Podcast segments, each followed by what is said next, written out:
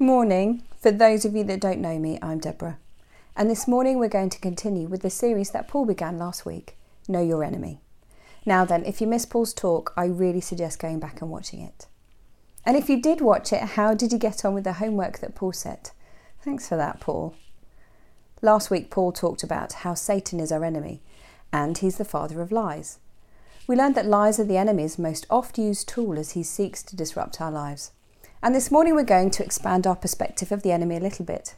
We're going to develop something called a theodicy. Now then, a theodicy is part of our theology. What did I just say? Let's just be really clear. The word theology means our talking about or our discussion of God. And as part of that talking about God, a theodicy is a way of answering the question of evil's existence in the world. Now, when we come to faith, at some point we're going to find ourselves looking at the question if God is all good and all powerful, then how come there's so much wrong in the world? And that's where our theodicy comes in. It helps us attempt to answer that question. We can't ignore that question because that would be a bit naive. And we also need to remember that any answer to the question of evil or any discussion of God is not going to be entirely perfect because God is not fully knowable. Now then, excuse me, Satan is the father of lies, absolutely. But deceit is not the only way he disrupts our lives. And this morning we're going to talk about other tools in the enemy's toolkit as we attempt to build a three point theodicy. Our three points are this number one, sickness and death, number two, natural evil, number three, chaos. Before we get too far into it, though, let's have a look at some biblical context. God cannot go against his own created order of things. So there will never be a round triangle or a married bachelor, for example. And part of God's created order of things is free will. Free will is what we exercise when we come to faith and choose to follow Jesus. It's right at the heart of what makes life good. When we exercise free will, we make a choice. In every decision we make, we are exercising our free will.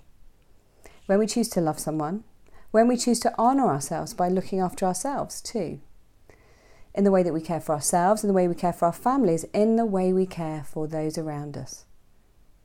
Without free will, we'd be like robots doing everything at the bidding of a higher being, in this case, God, and life would look and feel very, very different. In fact, I doubt that feelings would even exist in the way we understand them. And then we also wouldn't be made in the image of God, who our Bible tells us has feelings. And that's important. So let's hold fast to God having feelings too. Now then, let's stick with God's created order for a moment. If we read our Bible, then we'll also find that in this created order, we've got a physical reality and we also have a spiritual reality, which is just as real as our physical reality. And there are spiritual beings who occupy the spiritual reality. Now, then, they're real and they also have free will. It can be easy to dismiss some of those slightly less comprehensible accounts in our Bibles as, oh, well, they used demons and angels to describe things they didn't understand, but actually now we know better, so we don't need to think that way anymore. The beings in the spiritual reality have got just as much power to act and affect our physical reality as us human beings do. And, us human beings, we also can interact with and affect the spiritual reality. Now, then, if you look in your Old Testament, if you go to the book of Daniel and then turn to chapter 10, we're going to have a little look at what's going on here. You might not have spent a lot of time in this part of the Bible before, and that's okay. In Daniel chapter 10, Daniel hears there's going to be a war. So he begins to fast and pray for three weeks. That's some very serious fasting and praying. On the 24th day, three and a half weeks in, a spiritual being turns up, and he's definitely not a human from Daniel's description of him. And he says to Daniel, From the first day you set your heart to understand and humbled yourself before your God, your words have been heard and I've come because of your words. So this being has come to speak to Daniel because of Daniel's prayers. Not only that, let's listen to what else he has to say. I think this is an angel. He goes on to say this The prince of the kingdom of Persia withstood me 21 days, and Michael, one of the chief princes, came to help me. Daniel's answer to prayer then is delayed because a spiritual being, in Persia in this case, stops the messenger and holds him up. Daniel's prayer wasn't answered because a spirit held it up. Now then, so that delay wasn't according to God's mysterious purposes, but because of that bad sort in that spiritual reality. Not only that, but right at the end of chapter 10, Gabriel, his name is actually, tells Daniel that on his way back, he's got to deal with the Prince of Persia again and his Greek equivalent. It's kind of an odd story, but it's there for a reason. We need to know about these things, and if that kind of thing happens to Daniel, it can happen to us too. Remember, Paul told us last week that the enemy's principal tool is lies, but that's not the only tool he has to disrupt our lives. So let's look at what else. These spiritual beings that affect us in our lives here in our physical reality, not only can they affect us and our physical reality, but it goes the other way. We humans can affect their spiritual reality. If we stick with our Bible, let's go forward into our New Testament. Let's flip forward to Mark and let's go to chapter 9. We meet a father who tells Jesus his son has a spirit that makes him mute. Not only that, the spirit seizes the boy, throws him down, and the poor boy foams and grinds his teeth while laying rigid. Notice then that the father tells Jesus the evil spirit also has physical consequences. He tells him of how it's been throwing the boy into fire and water to destroy him most of his life. Remember what I said earlier how we can dismiss the description of evil spirits in the Bible as the ancient Near East way of describing things they didn't understand then, but now we do, so we just gloss over these descriptions of spiritual beings or evil spirits. But let's look. In Mark chapter 9, verse 14 onwards, Jesus doesn't just perform a healing, he doesn't just say, Take up your mat and walk with one simple instruction. In this passage, Jesus performs an exorcism and it works at the same time as the physical healing. In verse 25, Jesus says these words He says, You mute and deaf spirit, I command you to come out of him and never enter him again. Jesus is addressing a spirit, a personified entity, calling it a mute and deaf spirit. He's not addressing the boy with those words. You mute and deaf spirit. Now, then, if you need a bit more of Jesus casting out demons and healing, feel free to turn to Luke 13. A bit further on. In verses 10 to 16, and there you'll find Jesus healing a woman who's been bent over for 18 years. Our Bible describes it as a disabling spirit. And again, when Jesus addresses her, he says, Woman, you are freed from your disability. And she was healed. Freed from her disability? Isn't that an interesting turn of phrase? So, as you look through the Gospels, you'll see Jesus healing and you'll find that connection between Jesus casting out demons and healing. And they're really powerfully connected ideas. For Jesus, and then so for us too as his followers, sickness and suffering are not imposed by God. They're not from God, they're not God's will at all. Sickness and suffering are the work of the devil. Jesus believed that, so did the early church fathers.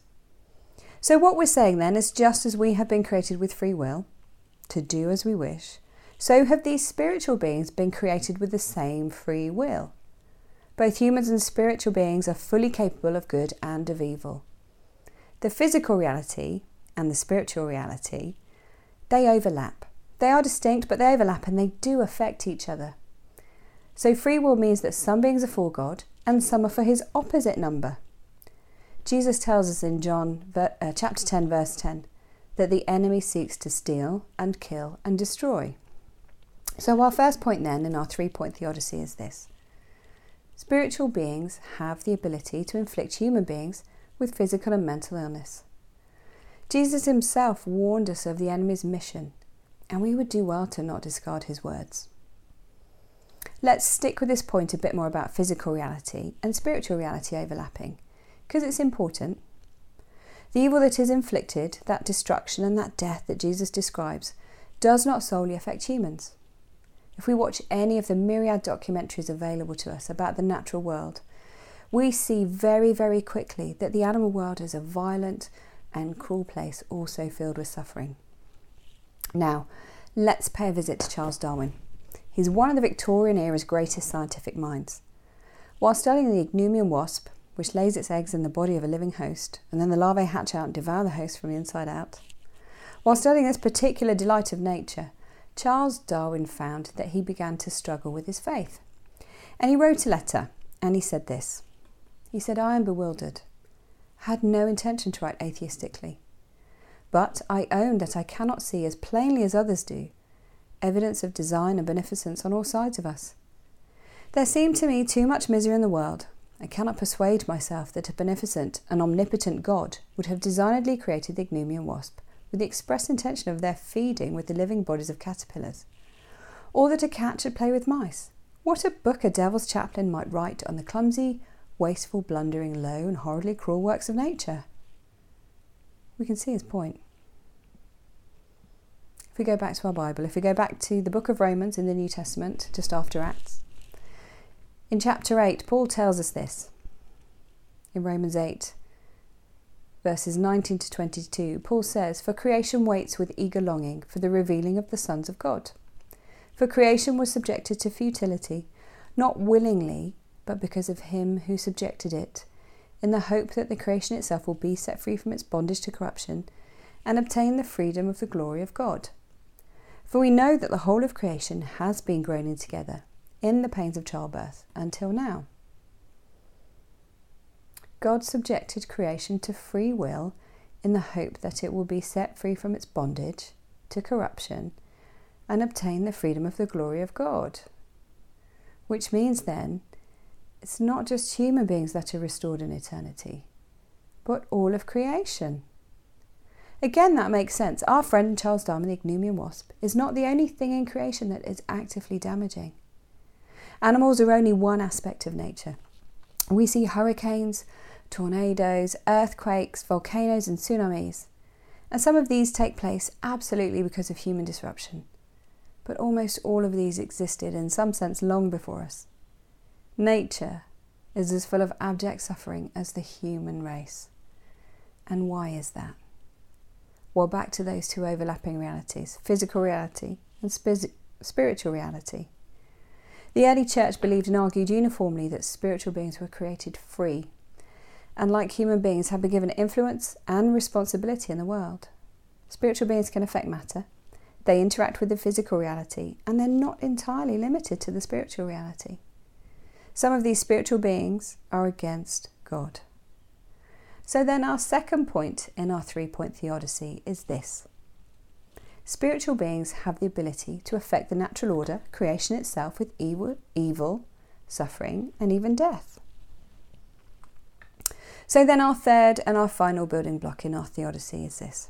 As we grapple with the question of God is all good and powerful, why is there so much wrong in the world? Our third and final block is chaos. Now, you don't have to be a mathematician to understand what I'm going to say next. And before I go any further, let's remind ourselves that we seek balance in the way we view life. So, whilst it's important to take the spiritual reality and the supernatural very seriously, we do so without becoming the type of people who blame the devil for every cough and headache or parking ticket. So, as we seek that balance, it's really right that we talk about chaos. What chaos reveals to us is this any complicated system can be hugely affected by something really small happening, seemingly insignificant. The slightest variation at one point in a really complex process can cause a massive, massive variation at another point in that process. Are you still with me? This is what's known as the butterfly effect.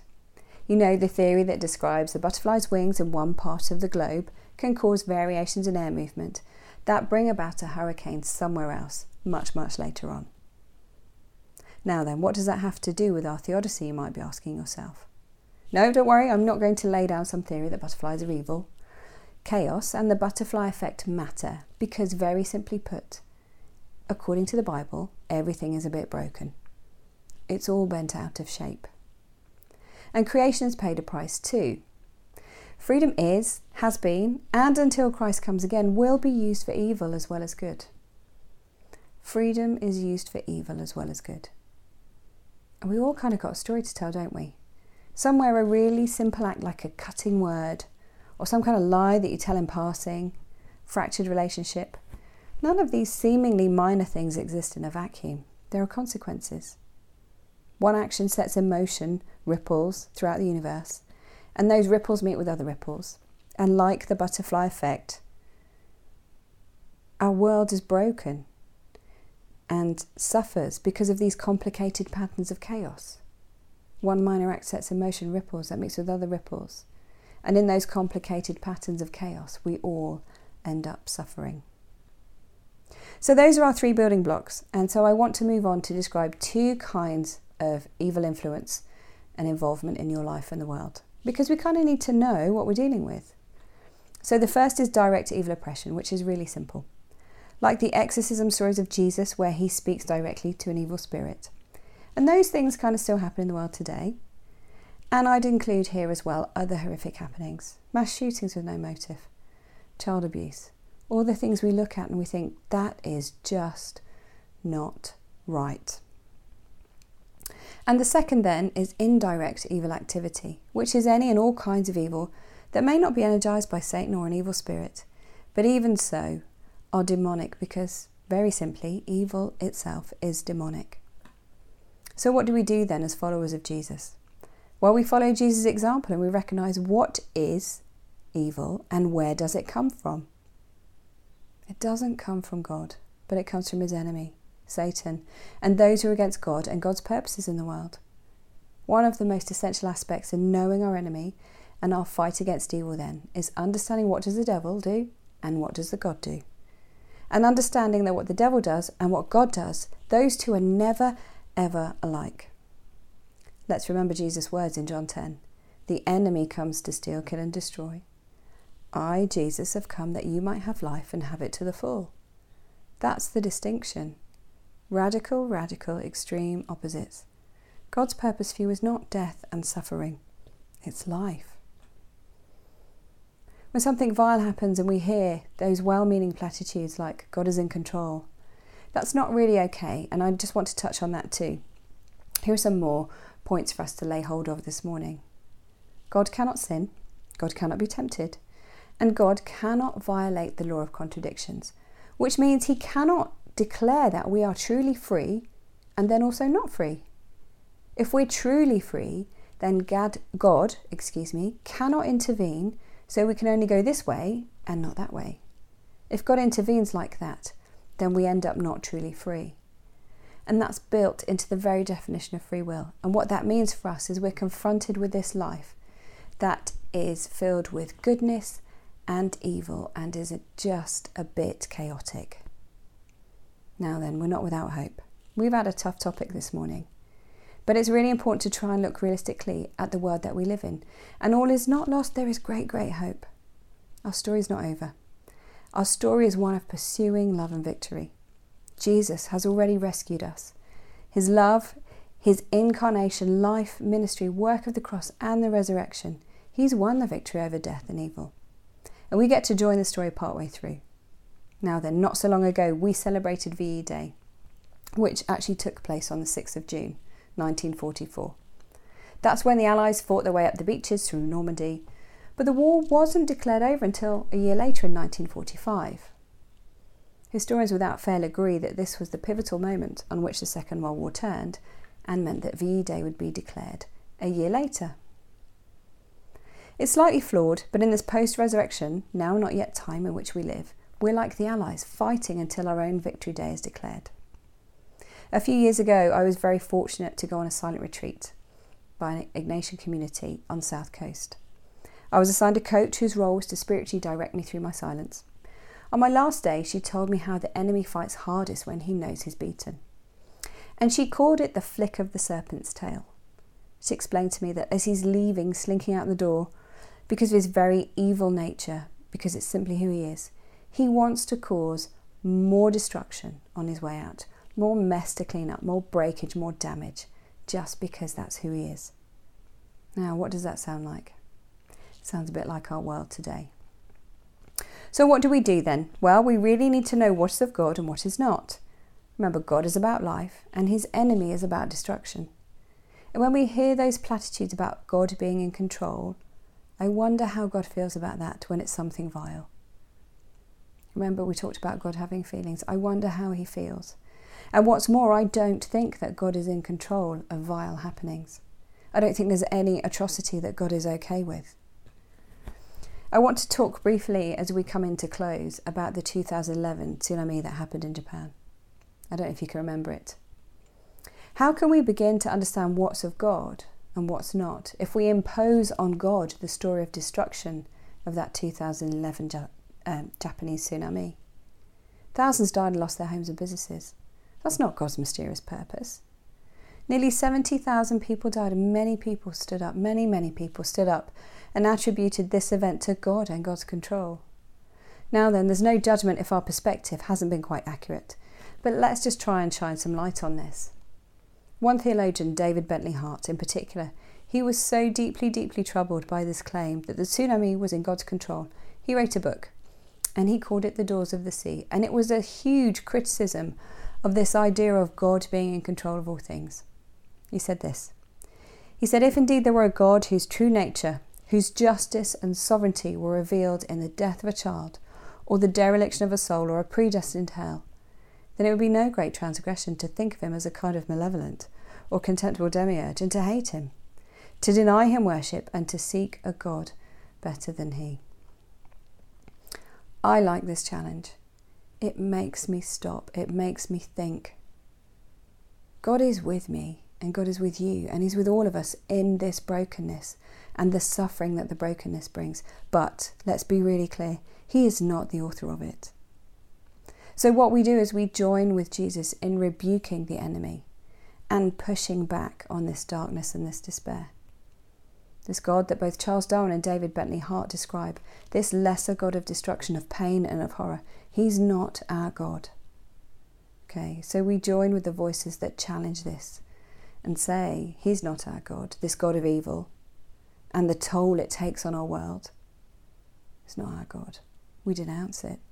When we hear of abuse and relationships broken by unfaithfulness or selfishness and deceit, when we see starving children, when we see horrifically neglected and abused vulnerable people, oppression of the worst kinds, we recognize that that is not our God in control over these things, but his enemies. And we say this, we say not for long. We blame God for not one ounce of it. And we pray against that darkness and that despair, and we pray for the coming day when Jesus is finally going to crush that serpent's head once and for all, and he will never ever steal, never ever kill, and never ever destroy ever again. Now then, just as last week Paul set some homework, I too have some homework for this week. It'd be great to set aside some time to pray about those ripples that we spoke of in the chaos, chaos, excuse me, chaos of life. Ask God to show you if there are habits in your talking or your behaviour that don't honour your identity as followers of Jesus. We're going to have something.